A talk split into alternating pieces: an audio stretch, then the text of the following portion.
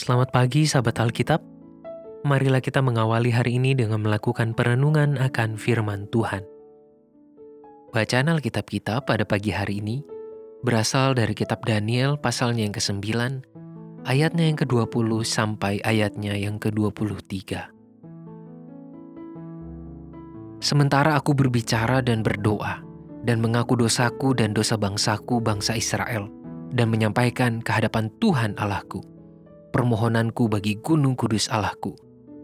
Sementara aku berbicara dalam doa, terbanglah dengan cepat ke arahku Gabriel, dia yang telah kulihat dalam penglihatan yang dahulu itu pada waktu persembahan korban petang hari.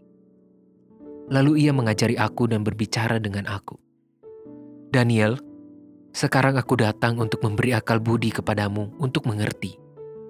Ketika engkau mulai menyampaikan permohonan, keluarlah suatu firman, maka aku datang untuk memberitahukannya kepadamu, sebab engkau sangat dikasihi.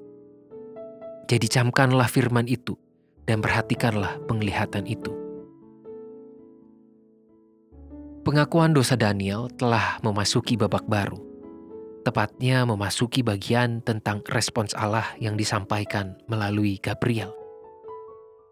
Tindakan ini menjadi sangat penting, tidak hanya bagi Daniel seorang diri, tetapi juga bagi seluruh bangsa Israel. Kedatangan Gabriel yang ditampilkan ayat ini juga tidak sekedar menyampaikan pesan Allah kepada Daniel, melainkan juga memberikan akal budi untuk memahami pesan tersebut. Pemberian ini menjadi sesuatu yang unik dalam narasi kitab Daniel secara keseluruhan. Bukankah Daniel sejak awal sudah diperkenalkan sebagai seorang pemuda yang penuh melimpah dengan akal budi, kebijaksanaan, dan hikmat yang melebihi orang lain secara khusus di dalam kerajaan Babel? Lalu, kenapa juga ia masih perlu mendapatkan akal budi melalui kedatangan Gabriel? Daniel memang orang yang terkenal dengan kebijaksanaan dan hikmat. Ia berhasil menerjemahkan mimpi dan berkontribusi besar terhadap jalannya pemerintahan Babel. Namun, ia sendiri belum berdampak secara langsung dan spesifik untuk keseluruhan bangsa Israel. Pada momen inilah, Daniel mendapatkan kesempatan untuk berdampak secara langsung dan spesifik bagi kehidupan bangsanya. Sejak penglihatan pertama yang Daniel dapatkan pada tahun pertama pemerintahan Belsyasar, hingga dua tahun berikutnya ia mendapatkan penglihatan kedua, Daniel masih mengalami kegelisahan atas ketidakpahamannya terhadap seluruh penglihatan tersebut. Itulah sebabnya Gabriel datang dan memberikan pengertian akan semua penglihatannya.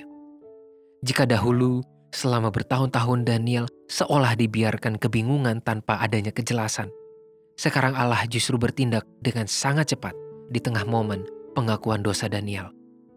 Sahabat Alkitab, melalui perikop ini, kita mendapatkan sebuah pelajaran bahwa pengakuan dosa tidak hanya berfungsi sebagai keterbukaan hati untuk mengakui segala kelemahan dan kesalahan di hadapan Allah, tetapi menolong kita untuk lebih terbuka menerima pesan yang Allah sampaikan.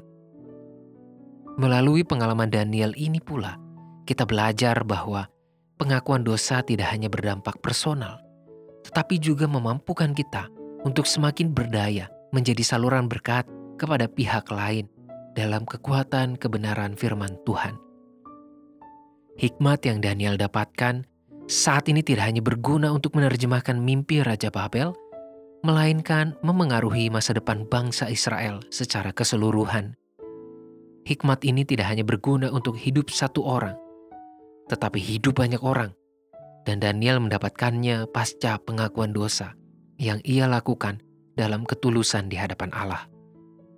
Berikanlah keterbukaan kepada Allah dan alamilah pemberdayaan dalam kebenaran firman yang ia sampaikan. Marilah kita berdoa. Ya Tuhan, biarlah hati kami selalu terbuka akan kebenaran firman Tuhan. Berikanlah kami kerendahan hati untuk mengakui segala salah kami yang kami lakukan di hadapan-Mu. Dan biarlah melalui semua pengakuan dosa kami, hati dan pikiran kami semakin terbuka, semakin peka untuk mendengarkan firman Tuhan, untuk mendengarkan perkataan Tuhan, dan untuk memahami kehendak Tuhan untuk kami lakukan di dalam hidup kami sehari-hari, sehingga kehadiran kami boleh menjadi saluran berkat untuk orang-orang yang ada di sekitar kami. Hanya di dalam nama Tuhan Yesus Kristus, kami berdoa dan memohon. Amin.